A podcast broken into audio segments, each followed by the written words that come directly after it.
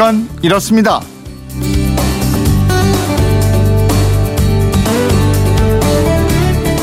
이재용입니다. 오늘 아침에 컴퓨터 켤 때 좀 조마조마하지 않으셨어요? 켜도 될까? 이거 켰다가 먹통되고 이러면 어떡하지? 이렇게 컴퓨터를 마비시키는 랜섬웨어 비상입니다. 컴퓨터를 인질처럼 잡고 몸값을 요구하는 악성 프로그램이다. 전에 한번 설명드린 적이 있는데요. 이 랜섬웨어는 특히 병원들을 많이 공격합니다. 왜 하필 병원일까요?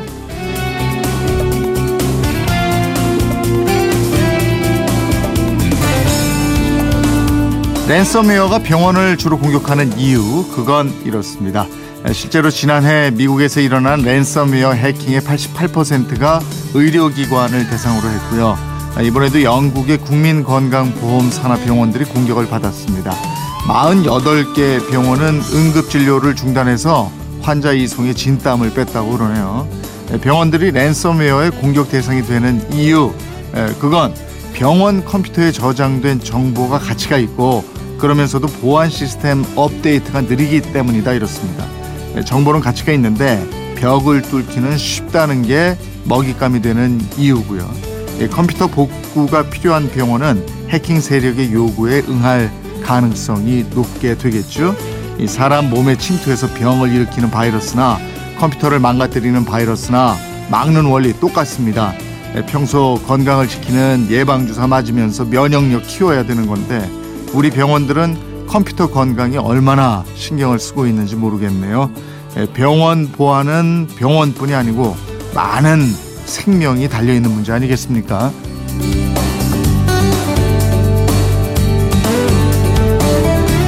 오늘이 5월 15일 스승의 날이자 성년의 날입니다. 성년의 날을 맞아서 전통 성년 의식을 재현하는 행사가 열리고 있는데 예, 과거에는 어떤 성년 의식을 했을까요? 이 궁금증 먼저 풀어드리겠고요. 집에서 국수 자주 해서 드실 텐데 국수를 너무 많이 삶아서 남을 때가 있잖아요. 이 남은 국수 보관하는 방법 알아보겠습니다. 에, 저희 다음에 하는 프로그램인 이 사람이 사는 세상이 스승의 날 특집 방송을 좀 길게 한다고 그래서요. 오늘 방송은 평소보다 20분 일찍 끝낸다는 말씀도 드립니다. 월요일에 그건 이렇습니다. 광고 듣고 시작합니다. 왜라는 말을 다른 나라 사람들은 어떻게 소리낼까요? Why? 뀨? 난데 세상의 모든 왜라는 궁금증에 대한 대답을 들려드립니다. 궁금증에 대한 가장 친절한 설명서 그건 이렇습니다 이재용입니다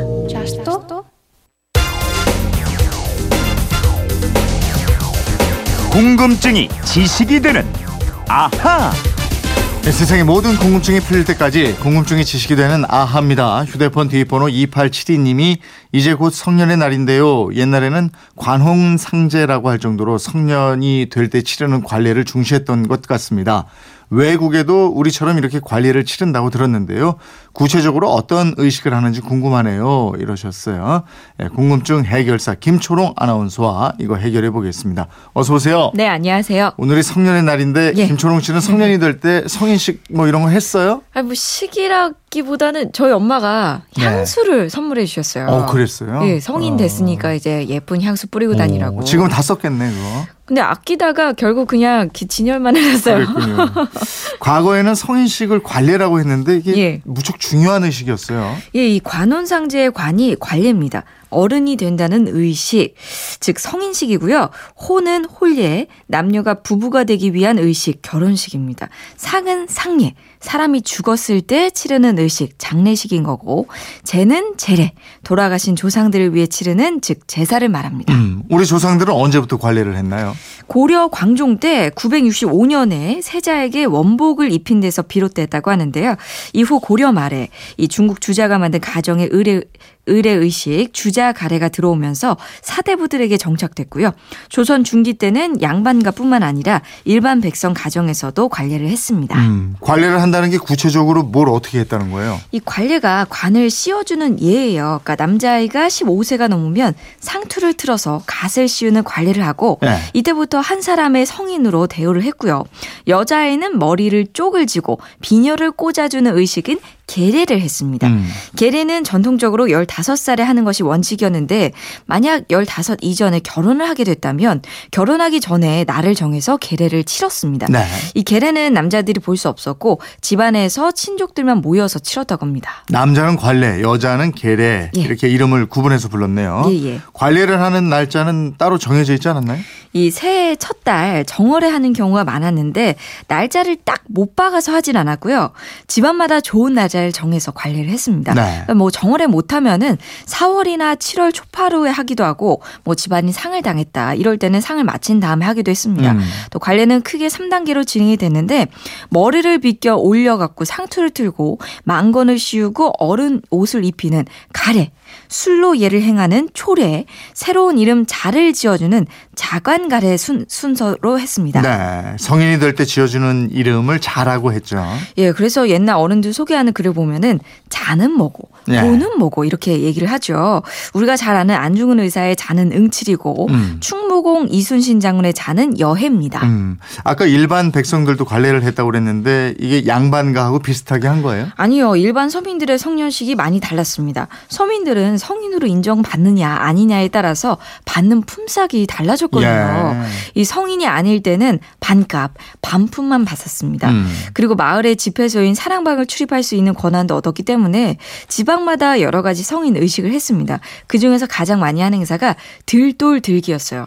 돌돌이면 돌을 들어 올렸다는 거예요? 예. 어. 이쌀 한 선 무게 정도의 돌을 예. 안아갖고 이 가슴까지 들어 올리면 되는 거예요. 예. 이 도- 돌을 들어 올리면은 성인으로 인정을 받고 성인 풍삭을 쳐주는 거였죠. 아, 이렇게 힘이 세졌다 예, 이거구나. 예, 예. 네가 예. 이제 성인 됐구나. 예. 인정해 줍니다. 이런 성인을 진세라고 했고 아이가 18세가 되는 집에서는 7월 7성날 마을 사람들 초대해 갖고 음식과 진세수를 내면서 잔치를 베풉니다. 네. 이때 자식에게 들돌 들기를 시켰다고 합니다. 예. 내 아들이 이제 성인이 됐다 이렇게 마을. 사람들한테 알리는 거네요. 다음부터는 내 아들한테 일을 시키면 예. 성인 북삭 두 배를 줘라 이런 뜻도 되겠습니다. 근데 만약에 예. 아들 힘이 좋더라도 이 진세를 마치지 않았다면 진정한 장정 일꾼으로 인정받지 못했다 그래요. 좀 서글프네. 제- 예, 예. 그렇군요. 어쨌든 어린이 되려면 뭐 여러 가지 복잡한 과정을 거쳐야 되는 건데 외국에도 우리처럼 이런 성인 의식들 많이 했죠. 예, 아주 맞습니다. 뭐 인도네시아 발리에서는 송곳니를 가는 성인식을 해요. 아우, 예. 이 사람들은 송곳니가 사악한 짐승의 표시라고 여긴다고 네. 합니다. 그래서 욕심과 노여움, 질투 이런 감정들이 송곳니에서 생긴다고 보고 송곳니를 갈게 했던 거죠. 아유 이거 뭐 생리를 가라는 거잖아요. 그쵸. 엄청 아팠겠네. 날카로운 줄로 이를 가니까 에이. 엄청 아프겠죠. 네. 이 의식을 이 사람들은 마따따하라고 했고요. 예. 이 남태평양의 바누아투족은 발목에다가 칡 넝쿨을 묶고 높은 곳에서 뛰어내린대요. 아 이거 전에 다큐멘터리에서 봤어요. 예. 번지 점프가 여기서 시작된 거잖아요. 맞습니다. 뭐 지금의 번지 점프는 안전장치도 있고 물로 뛰어드는데 이 부족은 맨땅으로 뛰어내리면서 손으로 땅을 짚는 의식을 그렇더라. 하고요. 또 아프리카 하마르족의 성년식은 발가벗은 몸으로 소 등을 뛰어넘는 이런 걸 합니다. 음. 또 아마존강 인근의 티구나족의 성년식은 머리카락을 모두 쥐어 뜯기는 거라고 하죠. 머리카락을 다 주워 뜯어요? 아 이런 거 들으면은 아, 성년 진- 안 되고 말지 이런 아니 생각도 진짜 들고요. 이게, 이게 고통을 주는 의식이네 대부분요. 그러니까요. 그만큼 이렇게 예. 성년이 돼서 어른으로서의 책임 뭐 이런 게 막중하다 이런 건가? 맞 습니다. 아무래도 너무 예, 예. 고통 준다.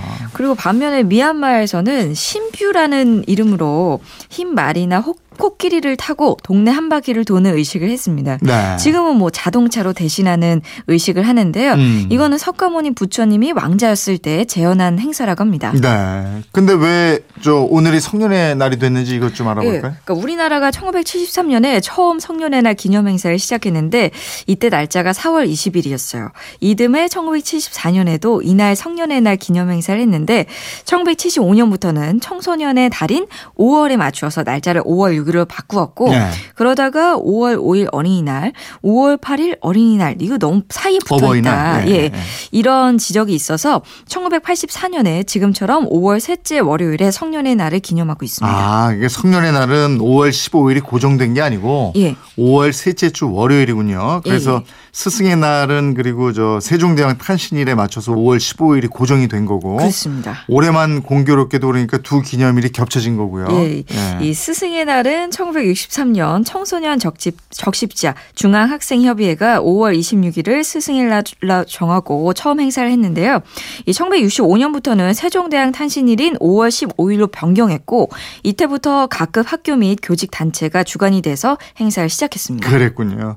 2872님 덕분에 새로 또 사실을 많이 알게 됐네요. 준비한 선물 보내드리겠고요. 오늘 여기까지 하겠습니다. 지금까지 궁금증이 지식이 되는 아하 김초롱 아나운서였습니다. 고맙습니다. 고맙습니다.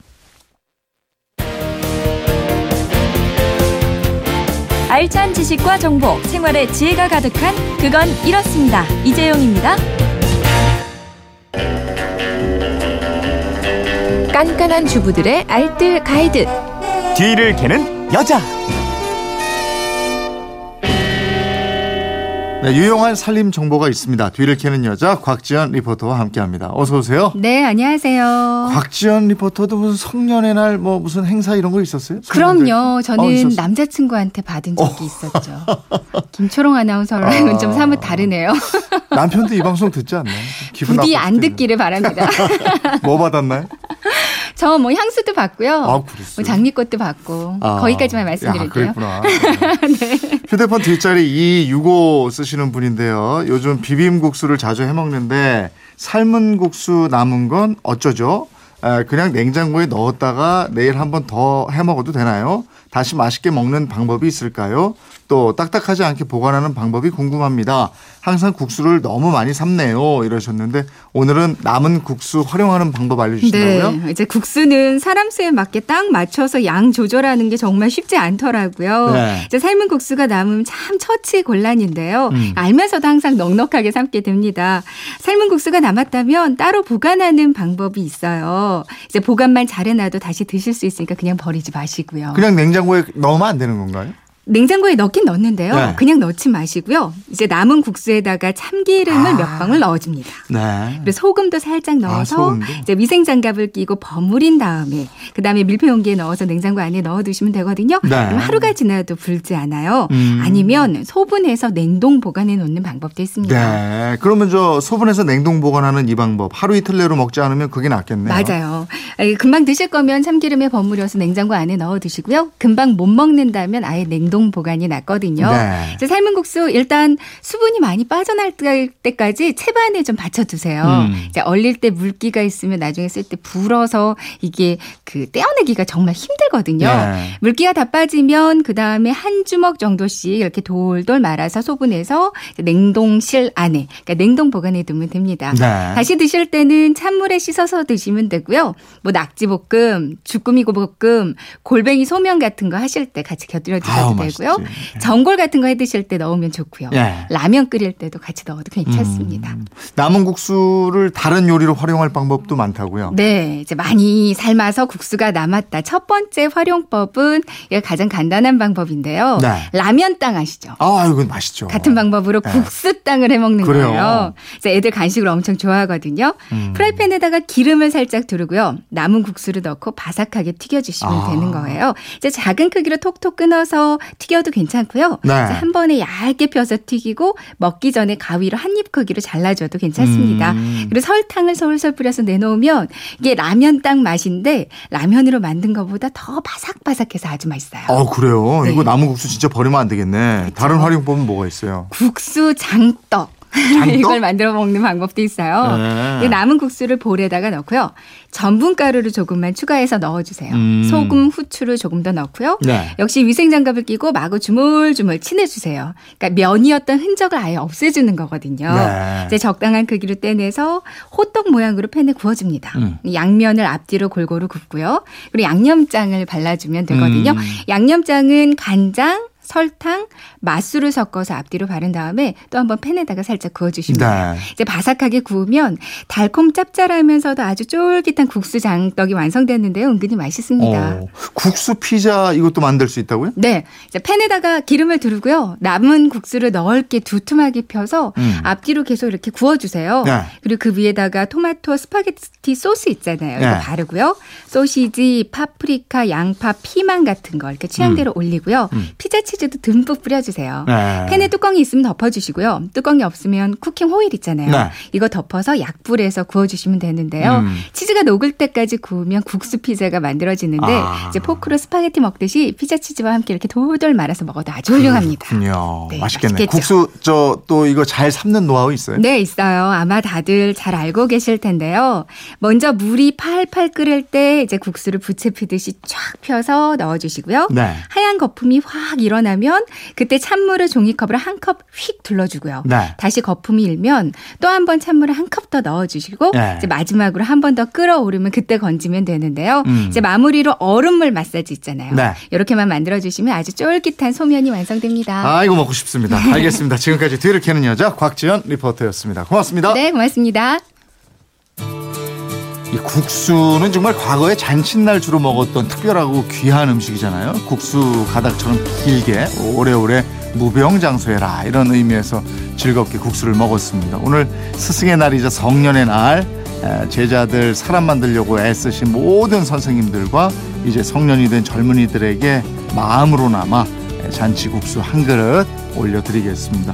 오늘 모처럼 전국이 미세먼지도 보통 수준이고요. 야외 활동하기 아주 좋은 날씨입니다. 한낮 기온은 서울이 20도, 대전이 22도, 광주가 23도, 대구가 24도. 어제와 비슷하고 크게 오르지 않겠고요. 당분간 전국이 대체로 맑겠습니다. 자, 내일 뵙겠습니다. 11시 10분에요. 고맙습니다.